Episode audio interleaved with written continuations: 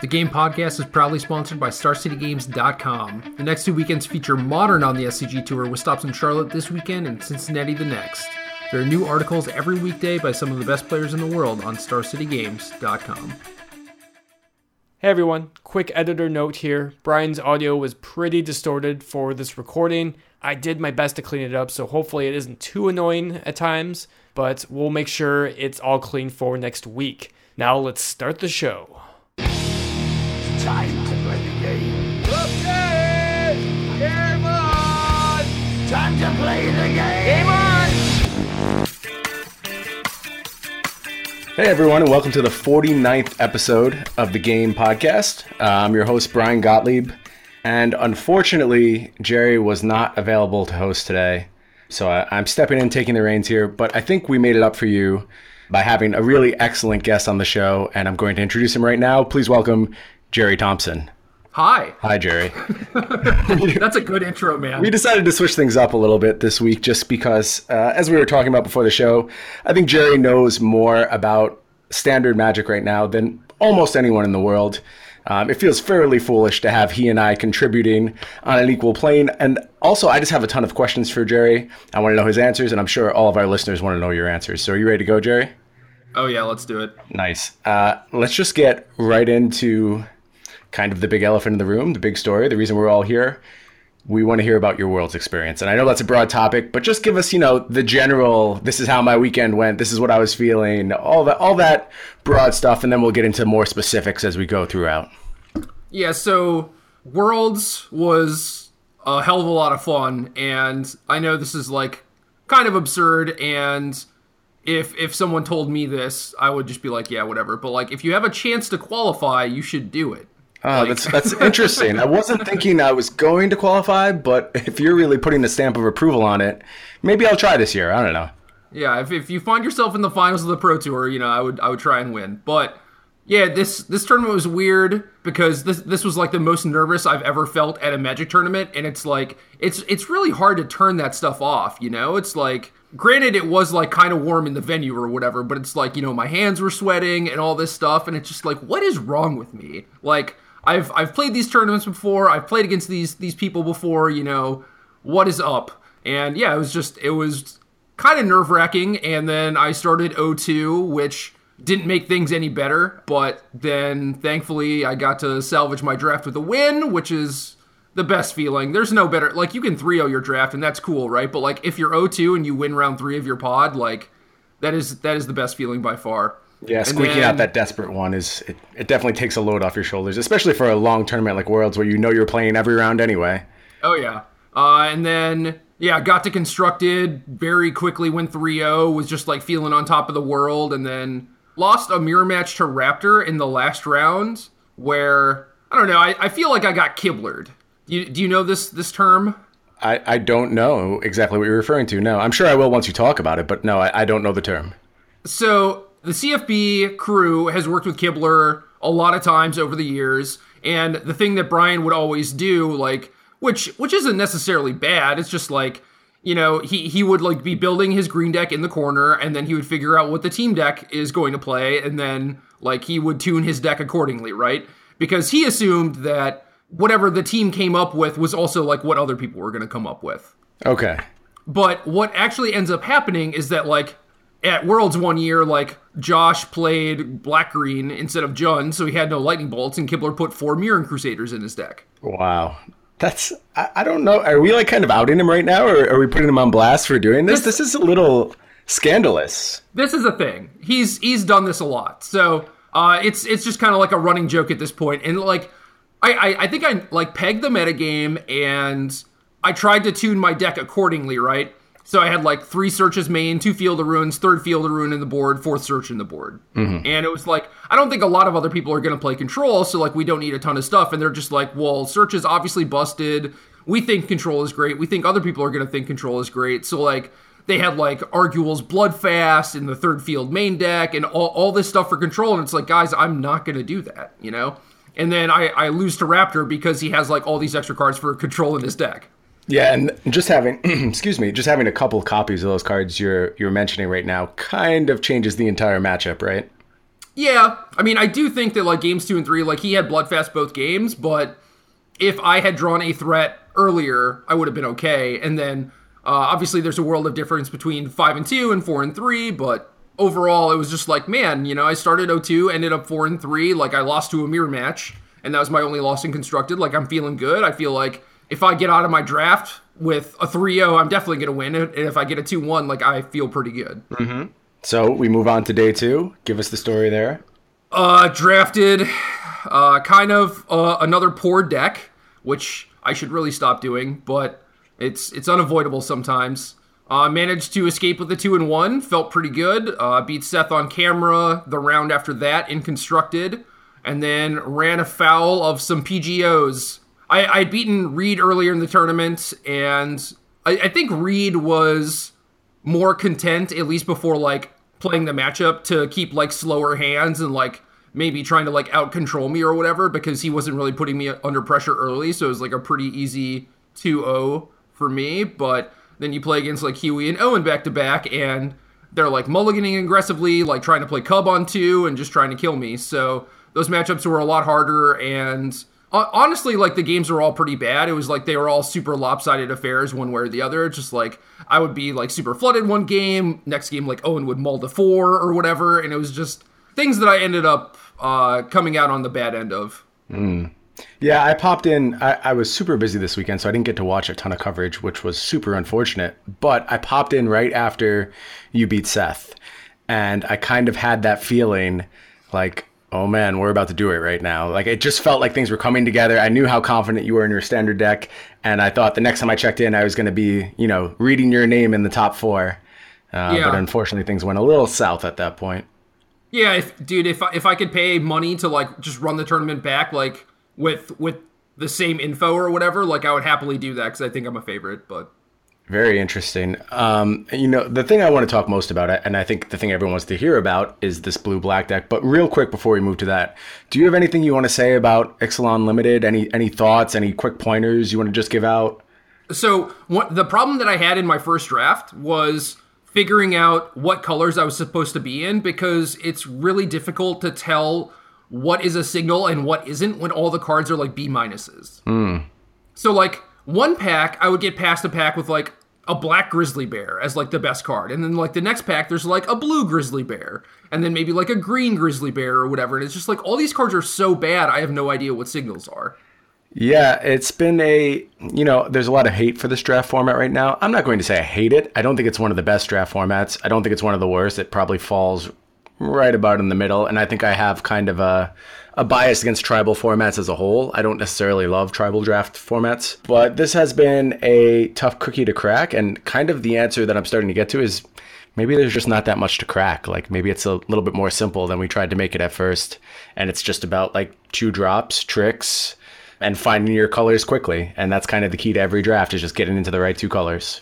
Yeah, I definitely agree with that. It, it is sad that it's it's a tribal set, but the payoffs aren't really sweet. You know, it's just like okay, well now my my dinosaur gets plus one plus one or whatever. Like who cares? Yeah, and Right. that that was the first hurdle I had to overcome in drafting the set was that I was drafting it like you would Lorwyn, and like in Lorwyn, each like Merfolk you add to your deck is exponentially better because of its synergies with every single other Merfolk in your deck, and just every spell Right. is powered up by having you know 23 Merfolk spells.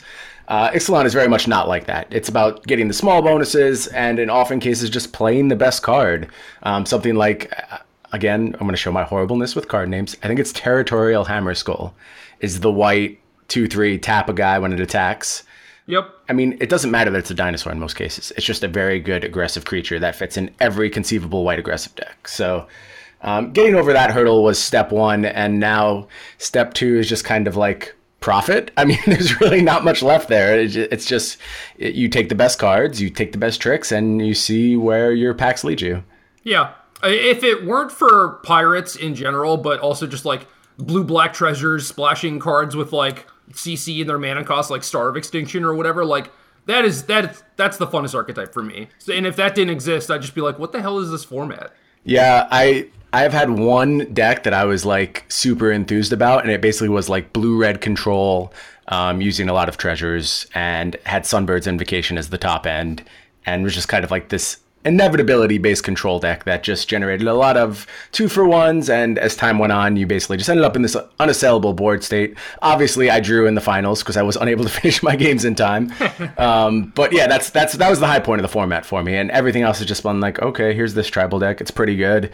You know, a lot of non games for the nut blue green merfolk and black white vampires decks you just kind of run over your opponent when everything comes together not in my top five top 10 top 15 draft formats of all time but i don't think it's the worst either No, it's definitely not. I mean, there are things like AVR and Cold Snap where it's just like that. That stuff was like kind of unplayable. You Yeah. know, like this. This is at least reasonable. It's just it's uh, a swift departure from Amonkhet Block. yep um, okay so let's let's wrap back around let's let's get into it the blue black control deck i know you are absolutely in love with this deck so walk us through the genesis of the deck we'll start there and then we'll we'll go from that point So let me preface this by saying I hate control. Mm-hmm. I think that modern control decks typically, I think like people just overrate how good they are. It's just like, oh, it feels so good because you have like answers to most things and like you have powerful cards and whatever. But it's like, on average, your cards cost like half a mana more than your opponent's.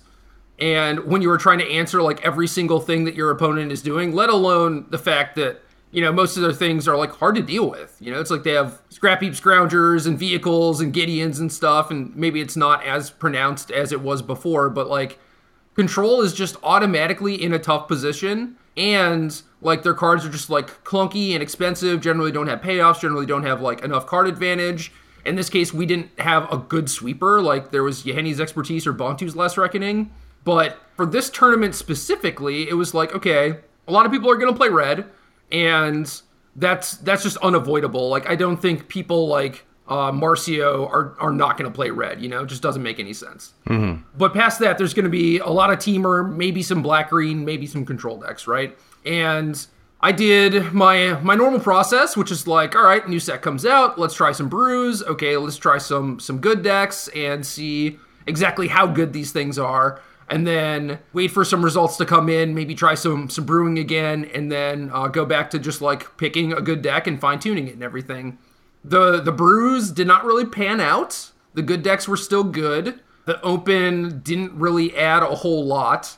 There was, you know, like Sultai, which was a thing that I was working on, and I think I think their list was like probably better than mine. Like four blossoming defense with four hostage taker is good. Uh, I still think that hostage taker is just pretty bad against Temur in general because all their things are, are you know provide some utility, right? So if they ever get their creature back, it's a disaster but I ended up like focusing on black and blue cards just because I liked the game plan of Gifted Aetherborn plus Gonti against these green decks. Uh, Essence Scatter is also very good. Yeah, just like counterspells in general are pretty good. So like I was working on like these mid-range reanimator decks and had some good conversations with like Sam Black and and Raptor. I think at this point Martin had already left for Providence because he had a GP he had to win.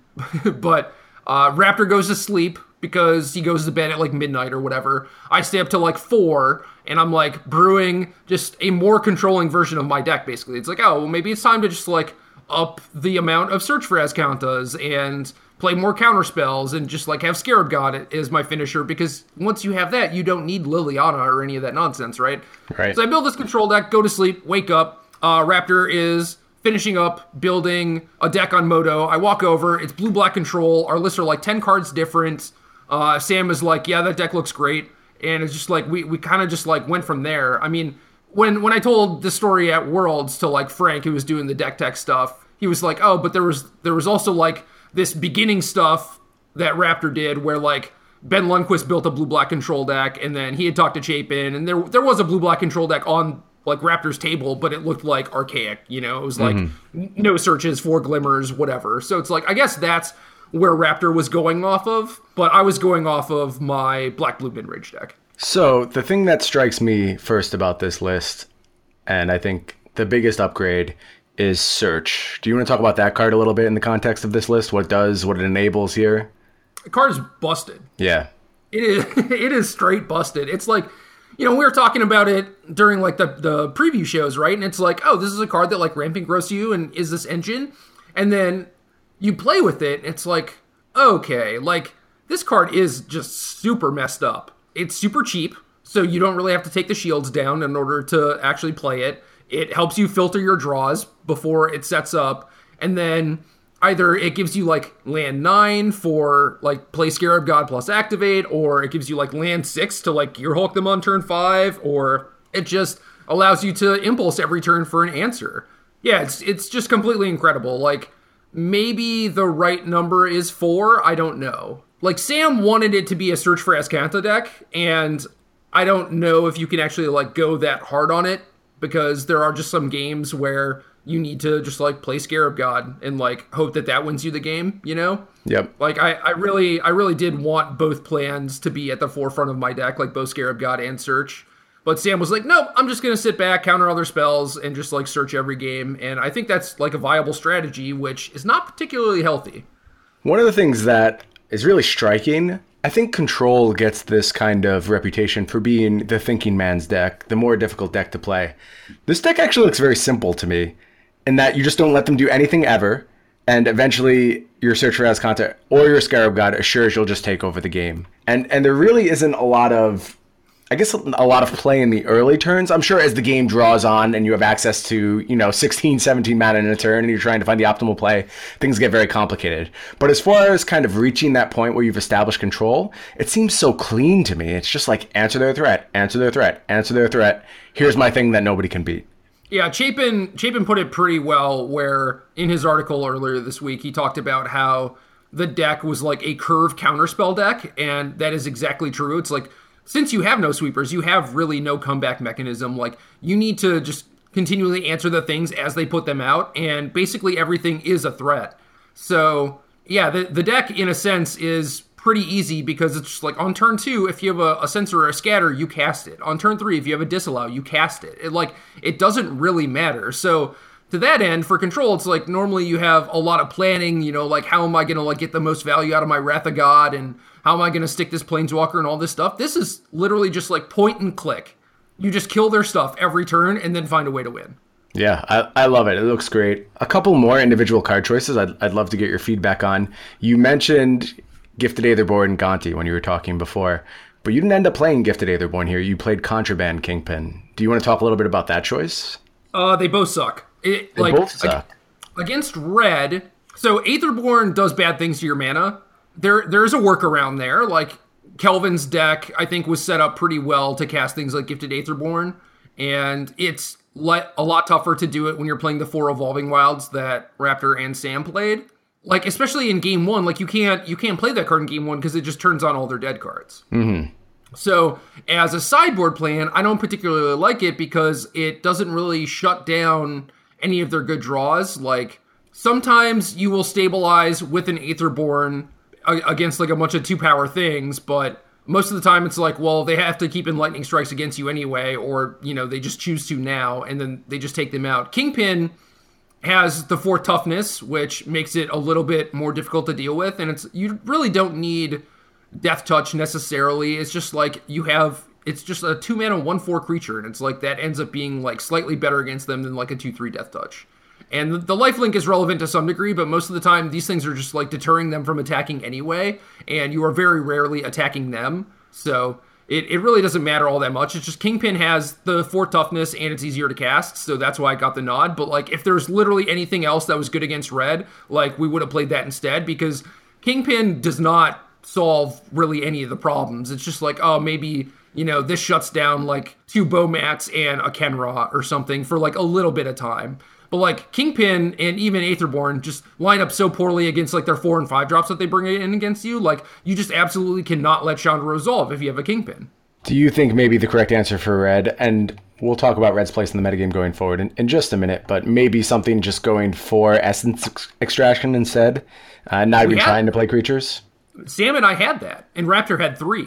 Oh, that's right. You have two in the main. Yep. Yeah. Yep. No, like we we played like max cards against red that we possibly could. Sam's plan against them was go up to four extraction, four contempt, and a bunch of gear hulks.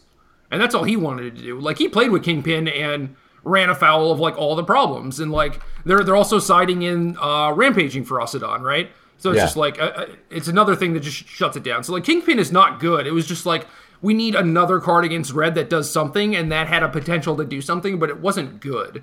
Okay, so we're still in the search for other good cards versus red. How was your matchup versus red when when all was said and done? Did it feel positive? Well, I beat uh, Sandy Dog MTG on Magic Online uh, two days before the tournament when I lost the die roll, so I was feeling pretty good about it. Yeah, that's all. That's all you need. You basically stopped testing the red matchup at that point. Yeah, I mean it's it's close. If you get to curve removal spells into a fatty, then great. Uh, Scarab God is the like probably the most important card because you can just slam it on five and then they will do something to get slightly ahead, like maybe play a Chandra or play a Hazoret, but like hopefully you have the right answers, you can pick them apart. But I found that you couldn't really play the Draw-Go game very effectively against them because you never get a window to like play a draw two or like activate search or whatever. So your best plan is to just jam a five five. And, like it's nice because you get to reanimate a bunch of haste creatures from them. So like Chandra basically never sticks, and you know sometimes you can just like race a glory bringer and everything. So uh, I do think Scarab God is the best plan against them, and which is why I played three in my main deck, and I believe Sam and Raptor both played two. It's just not it's not a great matchup. That's all. But like it, it is passable. It's like you're forty five percent or something. Okay. Yeah, Scarab God turns out to be the, best plan against a lot of decks. Just what he does. Uh, the next sideboard card I just wanted to talk about real quick, the other really interesting one. This is one that was creeping into my own deck list as the weeks went on. Vizier of Many Faces. How was that guy for you on the weekend? That card is dope. So I used to have like Gontis in a lot of my sideboards, and sometimes they like crept into my main decks and stuff. And Gonti is good against Temur, but Vizier is generally a lot better because it deals with Hydra in a way that is much better than just having a Death Touch creature. Because eventually they, they can just remove the Death Touch creature, right? But if you clone a Hydra and have three energy, they need nine energy to get over yours, and then even then you can just like flash your thing back. So there were also a couple situations where I got to like search it away, so it's like okay, added value, cool. Yeah, I think Vizier is great. Uh, I think that's a really great find, and I wouldn't be surprised if we see more and more of that card as the format goes on. You see that uh, I know Seth Manfield had one in his sideboard. I think I think everyone in Genesis had one in their sideboard. It Doesn't seem like the the Peach Garden Oath was onto that tech yet, but I really like that card in both your deck and the Temur list going forward. Yeah, I think PGO was just like I'm I'm gonna confiscation coup all their stuff or whatever, essence scatter all their stuff and not worry about this clone because the clone is kind of awkward. It, it just like it sits there in your hand sometimes and there are definitely games where they don't have a Hydra, they just have like, you know, whirlers and cubs and stuff where the clone doesn't do a whole lot. And at Worlds, especially once they know your deck list, it's not like they jump through all these hoops to like slam a Hydra and they think it's going to be good, you know, because they know you have access to clones. So it actually ended up being a little worse than I thought it was going to be. Okay. Going forward, is this deck a huge player in the meta? Was it a great choice for this weekend and then it's going to fade away? How do you feel about kind of the chances come this weekend for Nationals, say? Uh, I think we had the best deck in the room, and going forward, I think the deck is still good, but obviously it gets a little bit worse once people like start testing against it. Maybe they have like some specific sideboard cards and all that stuff. Like, it, it definitely does get a little bit worse. There is no longer whatever surprise factor we had, right? But I do think it is still good. It, it's probably a deck that is never going to like be the best deck or anything because the the onus is on you to like keep up with whatever they're doing and sometimes that just fails you know? Like some sometimes you just like don't do anything on turn three or turn four you're like a turn behind and you just end up you know snowballing and, and losing because of that. But yeah I do, I do think the deck is still good. I mean like this the scarab god is just silly especially in a deck that can protect it. Uh, is there anything in particular that you would, you know, for people who are listening to this now and are thinking about playing this deck at Nationals, any tech in particular you're looking at exploring? You know, any general advice you would give out? The mirror is kind of crazy, especially in game one. Uh, we we were talking about like how many control decks were going to show up, and then there's like the typical control deck arms race. You know, it's just like, especially since both players have search, it's like you're most likely going to see every card in your deck in game one. And then at that point, all of your cards are going to trade off at some point. So it's like you just make sure that you don't spew off disallows on things that don't matter. And you have to like carefully sculpt your hand size to make sure that you, you don't have to like discard a bunch of like essence scatters to clean up. And we, we just talked about like, okay, like how many threats do we need game one to like actually win? Should we play four Ipnu rivulets and just try and deck them? You know, like all this nonsense, right? Uh, so I played some games uh, with like rivulets against Raptor, and I would have won because of them, but I just like played in such a way to like kill him instead, and I was able to do that. So it's like, okay, well, we don't need these rivulets. They would ha- they would help. They would like lock it up, you know. So training wheels, essentially. Yeah, kinda. I mean, like training wheels in that you have to play like a forty minute game one. I don't know if that's training wheels or not, but. I think that's probably something that I should avoid given my proclivity for draws and not being a particularly fast player in the first place. Um, you might have just clinched the nail in, in, the, in the coffin for UB for me this weekend. We'll see.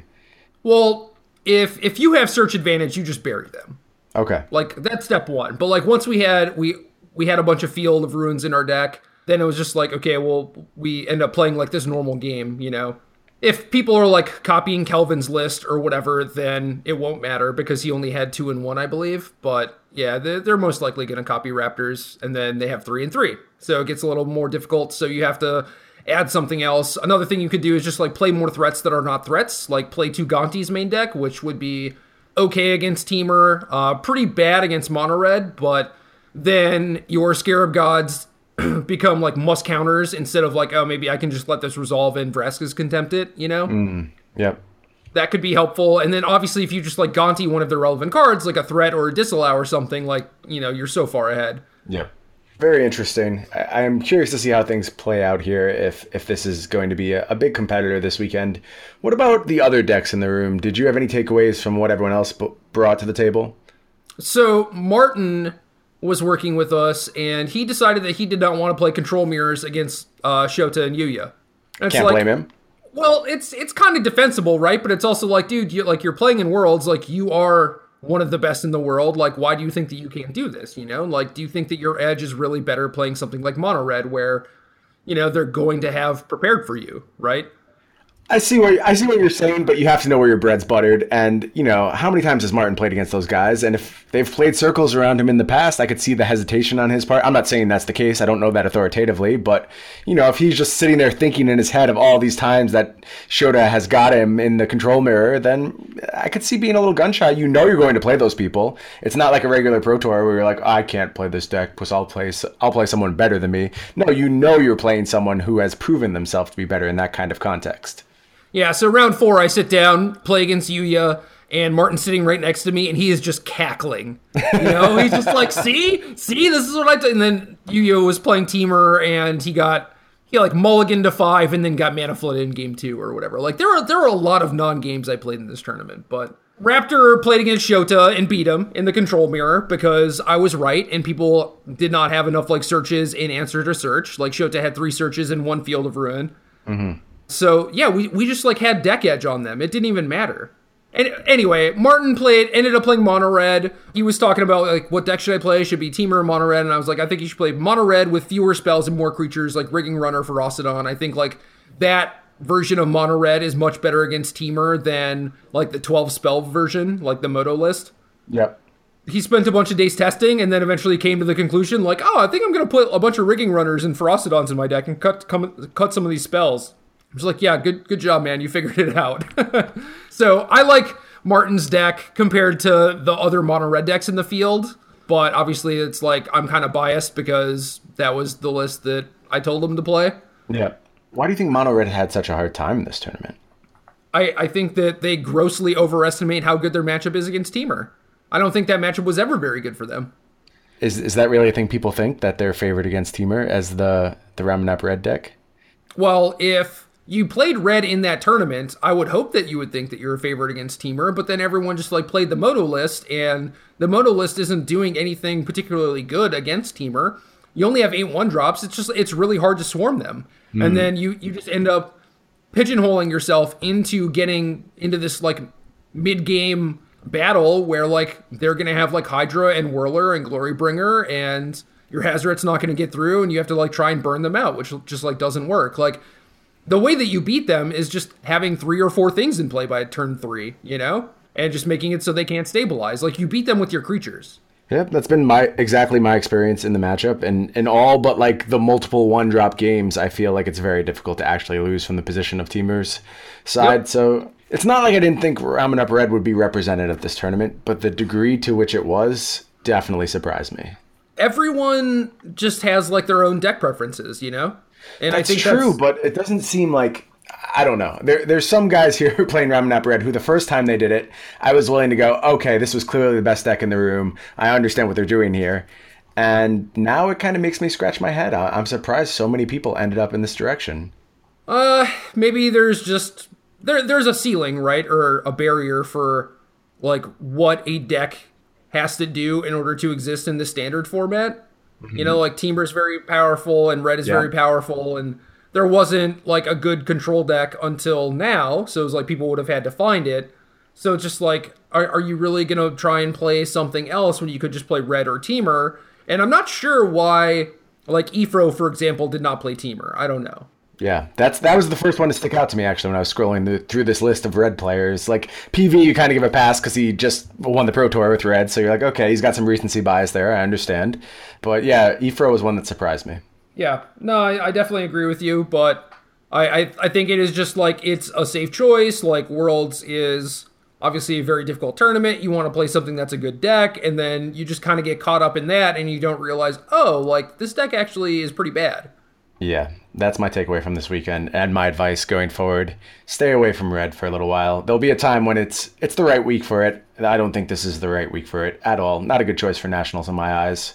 No, Temur Temur just won the tournament. I think there's going to be a ton of Temur. Uh, obviously, if like blue black ever becomes like the best deck or whatever, maybe you can like get them with mono red then. But yeah, I especially this weekend, I would just stay away. I would just be looking at things that actually beat up on Temur, which is changing the blue black deck a little bit uh, to combat PGO's list and maybe looking at weird stuff like the stockpile decks. Yeah, we're going to get to those in a minute because I have a lot to say about them. But let's talk about, before we get to that point, let's talk about the deck that won the tournament, Huey's Temur Energy list. Is there anything you want to talk about with this list? There's some interesting card choices, but it looks just like a typical PGO, beautifully tuned list with really specific and really clear sideboard plans, essentially. Yeah, no, their their deck is really good. Uh, there are some criticisms that I would make, but I think they're ultimately like kind of minor. Just like the commit memory looked sort of good at times, but I think is probably nonsense. Such an interesting choice. I, I wonder what drove them to that point. It seems like they just want a clean answer to anything, right? Yeah, I mean, it, it gets a Hazoret off the table, it gets a Scarab God off the table. Like, I get it. But it's it so low power. It's it's also like kind of a main deck hate card against approach if you think that that's going to be a thing because you can stop a wrath or a settled wreckage or whatever. But uh, the torrential gear hulks did not look super good to me. Uh, maybe if there was like a second glimmer in the sideboard. They had appetite for the unnatural because they thought Sam was going to trick us into playing stockpile. so this was a specifically targeted hate card against you. Yes, and we ended up playing search, so it's just like okay, whatever. Yeah, they kind of got there accidentally. Yeah. I guess now is a good time to transition to that point. You talk about Sam tricking you into playing Stockpile. I am sure that you guys thoroughly explored Stockpile lists. Why don't you give me your thoughts on on that deck right now? Well, we let Sam explore that. I was I was never gonna like pick up and play that deck. I don't think, mm-hmm. but he tried a lot of different versions, just like general normal version. Uh, the second one he had that was pretty cool was Ruthless Knave Marionette Master. Uh, and then the MODO list started popping up with like all the Vraskas in them. Uh, Eric Hawkins played the open with the Esper tokens one. So Sam was trying all this nonsense, right? And he was like doing okay sometimes, and then he would just like start losing to Temur or start losing to Red. And that it was it was funny because we finally get him on blue black, and then he would just like lose the tokens over and over and over again. Yeah, I could I could see that. It seems like a nightmare matchup for the blue black yeah, deck. Yeah, it's it's basically impossible. I mean, like we could play very specific hate cards or whatever, but they they would just like prison him out. They would just like Ixalan's binding his Scarab God and like you know like Lost Legacy Gonti or whatever he had, and then just like kill his Gear Hulks, and he just like couldn't win. Just no way to win. Jeez, I'm very interested in these anointed procession lists and in all the flavors. Uh, the one I'm least interested in is, is probably the stock one, the the Abzan one with Vraska. Some Esper lists are starting to pop up. Uh, the MODO PTQ had three Anointed Procession decks in the top eight, all a little bit different, all very interesting. Um, and when I think about the format, if I make the assumption that the format is now about three pillars in Temur, Mono Red, and the blue black control list, which may be a flawed assumption. You know, maybe approach deserves its place in that pantheon, even if it didn't show up at Worlds. But if I make the assumption that those three decks are the pillars, I kind of like the matchup that the procession decks have against all three of those decks. Um, obviously, Temur can be tuned to beat almost anything, and it's not like I think that matchup is a buy, um, but I think it's pretty close to even, maybe slightly favored on the hand on the part of the Anointed Procession decks, and I think Anointed Procession is a huge favorite against Blue Black and a pretty huge favorite against Mono Red as well. Yeah. So if that's kind of what you're picking out for your metagame right now, I don't know. I, I think this deck merits some consideration for Nationals this weekend. I mean, I, I think Ferocidon is a pretty big issue, and the the more the people have like played against the deck, the worse it gets, right? Because it's like they know when they're supposed to like use a shock on a token or whatever. The tiny decisions that actually end up mattering, like if you're playing against the deck for the first time, you're just gonna do it all wrong, right? Yes, that's true. Uh, Like any deck, it's it's losing its novelty edge at this point. Everyone has played against it, and everyone is starting to think about it, as evidenced by you know the appetites in the sideboard of Huey's list, and you know this PTQ that I'm talking about was ultimately won by Jonathan Sukenik, who played Huey's list card for card. Yep. I think maybe the tides are already turning a little bit against it, but it's kind of, I think it's kind of the sexy choice for this weekend, and I wouldn't be surprised to see a lot of anointed procession decks floating around everyone's nationals this weekend. Yeah, it's scary because I want to run back blue black, but I think it's probably wrong. Well, that was going to bring me to my next question. what are you leaning towards for Nats? And I guess the answer would be blue black right now. Yeah, I mean, to, to some degree, I want to just redeem myself from worlds, you know? So it's like, I want another chance with this deck, and this certainly seems like a reasonable time to play it, but at the same time, it's just like, there's going to be so much random stuff out there, you know? Like, there are going to be Sultai decks and, like, Gift of the God Pharaohs and just, like, Pummeler and nonsense, right? So I should probably just play Temur. Yeah, that would be the safe choice. And honestly, kind of what I am leaning towards right now. It, it would either be Temur or Black White. Those are kind of the two considerations I've narrowed it down for. I, I love the look of the blue black list.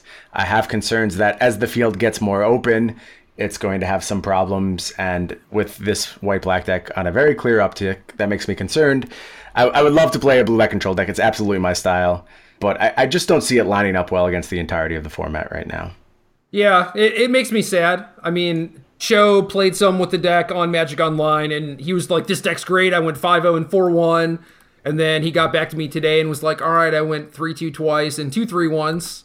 One of them was, you know, like a internet connection error thing or whatever. But yeah, it's just, I, I think it is getting worse." You know, and there are only 15 sideboard cards, and there are some decks that like Fatal Push isn't good against, and certainly that Essence Extraction is not good against.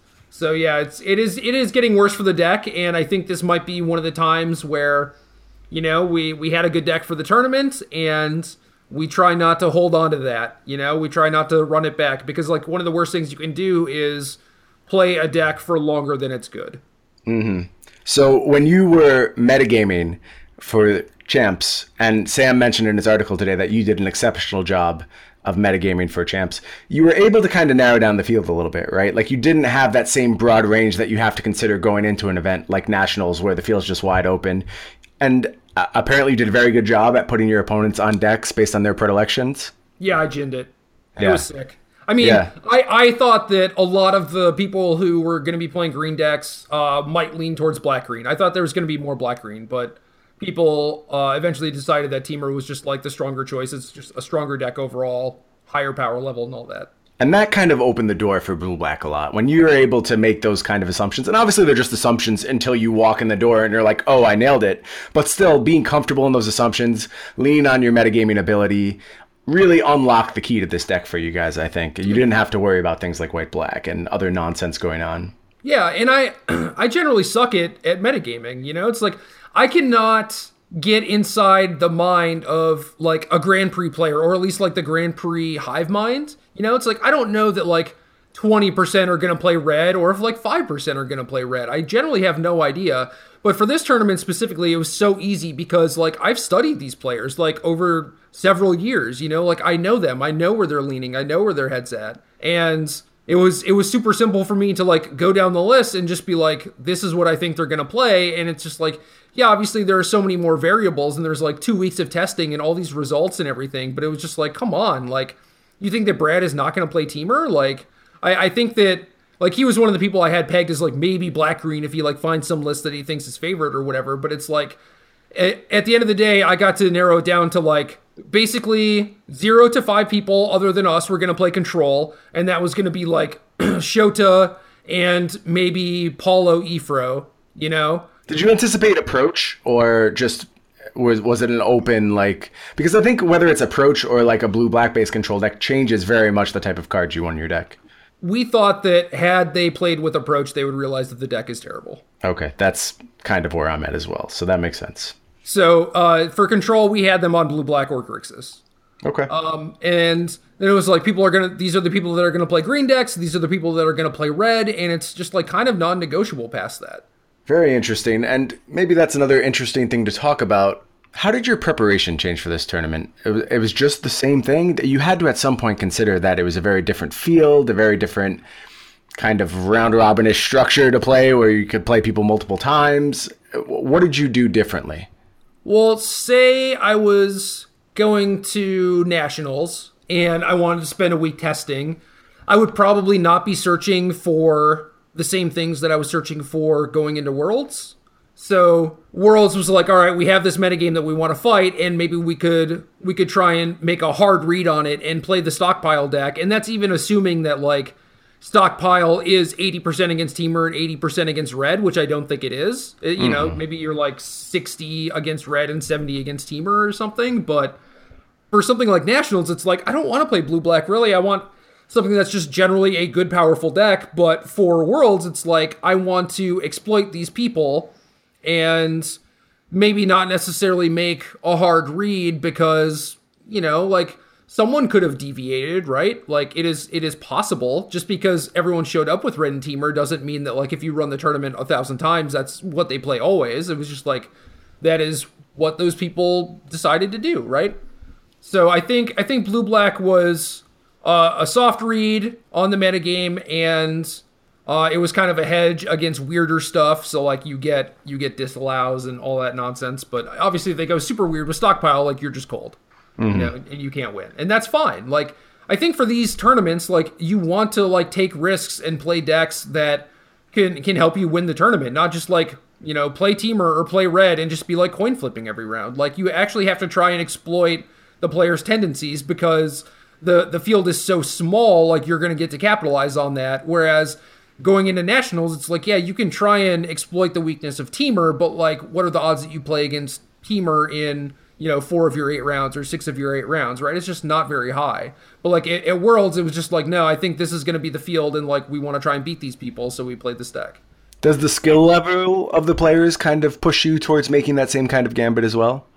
Uh, I mean, if if I were more practiced with red and thought it was a better deck, or if I were more practiced with Temur, then yeah, maybe I just like try and tune my Temur deck or whatever. And I, I think my edge it's going to come from deck mostly, right? So to to whatever that means, it, maybe it's not necessarily playing, but it is just like deck edge or just having better plans than people.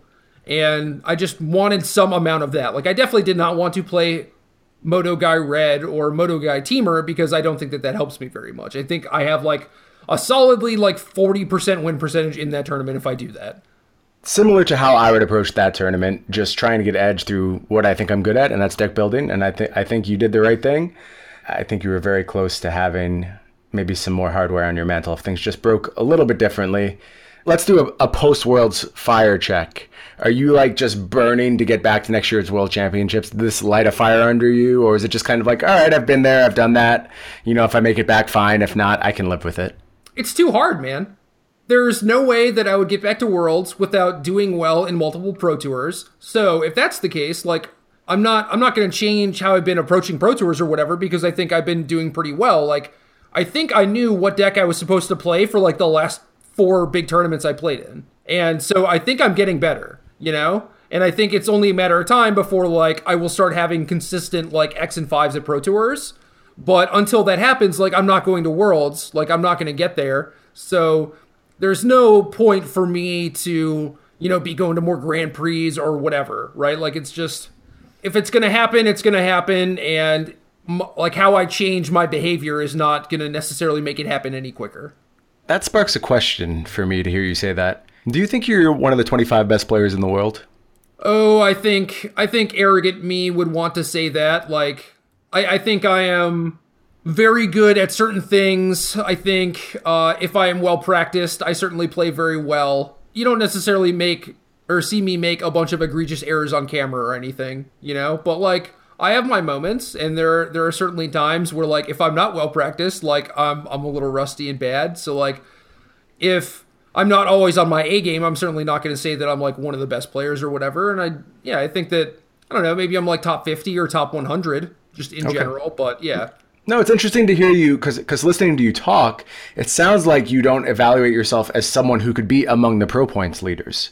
But to me, and knowing that there's a huge amount of variance in determining those things, I, I don't see any reason why you couldn't be one of the top pro point finishers. Uh, if there's one strike against you, it's that maybe you don't chase GPs as hard as some other people do.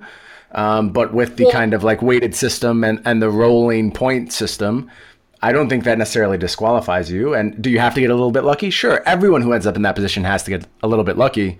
But I think you belong in the conversation. And it wouldn't surprise me at all to see you make another Worlds run, even without a Pro Tour victory. So last year, when I won the PT, up to the PT, I had like some three point finishes in Grand Prix, and like I was going to Grand Prix. Uh, mm. The two years before that, I had filled up all my GP slots with threes or higher. So like I, I fill up my GPs, I just don't go to a lot of them. I think you have to go to a lot to get to the the upper echelon though, because you need to fill your GPs with like wins and you know like Seth Manfield, where you have multiple wins in a season and you know however many top eights. No, you just need to like X5, X4 in two of the PTs, and that's it. And it's like that's that's what's holding me back is like the big the big ten point finishes, you know. Mm, interesting. Um, well, I think those are certainly in your wheelhouse. I'm going to put it out there that it wouldn't surprise me one bit to see you back at Worlds next year. I understand the complications of it. I understand it's a difficult hurdle to overcome, but I would love to see it happen. Hopefully, it does happen, and it really wouldn't surprise me at all. One last thing I want to wrap up with are you ready to call Ixalan a bust? Because it really wasn't out in force this weekend. Um, you know, it was kind of like Search for Azcanta, Vraska's Contempt. That's about it. A little lightning strike here and there. Uh, but on the whole, it wasn't a coming out party for Ixalan. Are you are you over the set? Do you think it's time and constructed is just going to have to wait for a rotation? I don't know, man. It's it's Worlds. Worlds is a weird tournament. Most people weren't taking risks. I don't think that like dinosaurs are busted or anything. And if you're playing a green deck, like Temur Temur just like keeps getting refined. Like it just it was at a point where it was like, oh, they can't do anything else to it, and then they just keep making the deck better, you know? I, I do think that like Ixalan has playable cards and playable strategies, and the Magic Online results are like fairly diverse, not necessarily with Ixalan cards, but just in general. So like I think standard is probably in a pretty good place, but yeah, like Ixalan is certainly lower on power level than, you know, Kaladesh block and maybe even Amonkhet. So yeah, maybe maybe it's not going to shine until rotation, but then even then, I, I assume like whatever the next set is is also going to be like a slightly higher power level than Ixalan. So maybe there there just isn't going to be a time, you know. Maybe like rivals is probably like the best chance you have, right? You have like this critical mass of like good dinosaurs or good pirates or whatever, and maybe maybe those cards are are worth it and the payoffs are there. But yeah, it's it's kind of sad. Yeah, I, I understand that thinking. I'm of the opinion that this set is, not done yet. There's still a lot of time left. You know, you go back and look at our and and Scarab God set on the sidelines for how long until it was ubiquitous and absolutely everywhere. There, there's just going to be things that we miss, things that the meta kind of needs to turn to. I still think there's a lot of really powerful cards in this set. We see the flip cards getting more and more play. Kind of the one that's still sitting out there is is growing rites. Um, I still believe that that card will will find a place, but it's playing into a hostile metagame right now and a very powerful metagame. It was a disappointing first week. I'm not off Ixalan yet. I could see it totally rising to prominence and a, and a lot of great new archetypes still being discovered at this point. Yeah, I mean, there's a pro tour in like three weeks. You know, I kind of forget that, right? Doesn't it? That's a strange, strange position to be in. We've never done worlds like this before, where worlds kind of acts as the debut of the set. But yeah, there could be some crazy innovation coming out in the next three weeks once everyone gets unleashed on it. Yeah, nationals this weekend, which is like you know, the the first time that the non-pro players get to take like a big crack at like kind of this uh standard format that had like been set, right? Like the open kind of set it and then the Magic Online results have been coming in and then I'm sure just like everyone else has been working on on the format, right? And it's like they probably have like a bunch of cool stuff that we haven't seen. We played against like some sweet decks uh leading up to Worlds which was is always fun. It's like you just like call everyone in the room over, and it's just like Sam Black was playing against kind of like treasure map control, like sort of similar to like what Conley has been streaming, but it's just like treasure map, uh, contraband kingpin, spell swindle, and it was like they would transform treasure map, get a bunch of treasures, spell swindle like one of Sam's big spells, and they would just have like this absurd mana advantage plus like personal howling mine and just like eventually kill him with marionette master. And it was like, oh wow, Yeah, okay. I've seen that one too, and I've I've also lost to that in my time in the queues. yeah, and it's just like that. That seems like a real deck, actually. I don't know. It, it did when I was losing to it. I was like, how do I ever beat this in a million years? I don't remember what I was playing against it. I think I was playing Rug, but but yeah, there, there's there's cool stuff floating out there, and I hope we see some of it kind of rise to the top of the heap this weekend. Yeah, and we'll see. I mean, I, I do think the treasure map is is very strong. Yeah, that's a neat card that, that will find a place. That, like we said, there's a lot of cards out there, so I'm I'm holding my horses on this one before I throw Ixalan out with the trash. There's there's going to be something cool. Yeah, but I think the cool stuff is probably like not necessarily with Ixalan for the most part. I wonder how much like the bad mana has anything to do with things too. It certainly disqualified a lot of my ideas. We're kind of pigeonholed into these. You're either playing a tune or you're playing allied colored pairs, and I think anything else is you're asking for too much out of your mana base. Right. Okay, let me hand it back to you for the close of the show. Is there anything? I'll give you the host reins. Anything you want to talk about before we wrap up here? in addition to Worlds just being a lot of fun and really nerve wracking and just kind of like this pinnacle of competition, it was it was really nice that it was like this very small field and you know like all the players got like individual time from it's like having a small classroom kind of. It's just like all, all the people who are working the show know you. If you ask for something that's reasonable, they give it to you. Like we all got our own hotel rooms, we got our travel paid for, we got like these swag bags and all this stuff. Like it was just like a really nice experience. It was really cool. So uh, even even outside of the awesome competition stuff, like I had a really good time at Worlds, and it just it, it came and went. I was I was looking forward to it for so long, and now it's over. And, and now what? I don't know what I'm doing. Uh, I'm incredibly jealous as I prepare to this weekend um, fly through multiple airports, jam into a hotel with three other dudes, and then take a nine hour car ride back from nationals. Uh, your experience sounds pretty ideal. Um, I hope one day I also get to experience. But it was it was also a lot of fun as a viewer. Uh, like I said, I didn't get to see all of it, but the parts I did catch were great.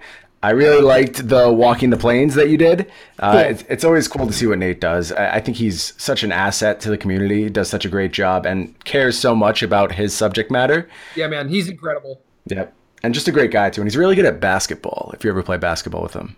Uh, I haven't, but it's like you know I hang out with like Huey and Marshall enough that uh, eventually it comes up, and yeah, they they started talking about how like uh, Raptor was fouling Luis a bunch, and and Raptor's just like, look, man, I'm a soccer player, you know, like I, I I'm used to just like using my body to do things.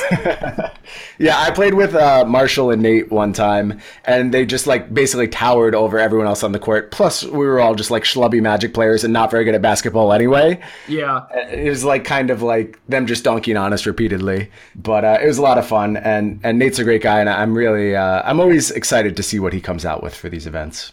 yeah, man, I I love.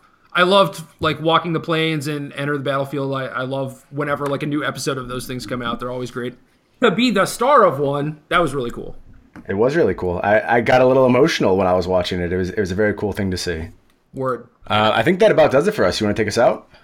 Yeah, man. Uh, should we just play Temur this weekend? I am. I would say I'm 80% to play Temur, 20% to play Black White, and the reason I'm so low on Black White is because I can't picture myself carrying around a stack of like 100 tokens and setting up that board state. It just like it's like giving me anxiety right now just thinking about it, and that's a horrible way to choose your deck. But that's kind of where I'm at right now, and, and I think it's going to be Temur for me this weekend. Yeah, I mean, if if you think you're gonna like miss any triggers too, it's just like that's disastrous. It's totally possible. I will play live between now and then, so I, I'm sure switching from MODO to IRL will make a big difference with that deck. yeah, and there's a ton of stuff going on with that deck, and I don't know, whatever. I guess I'll just make a good Temur list. I am gonna do a video tonight with blue black, and we'll see if it feels good, and I'll do some some brief brewing with treasure map, but it, it's looking like a Temur weekend for me. I'm with you. That's game.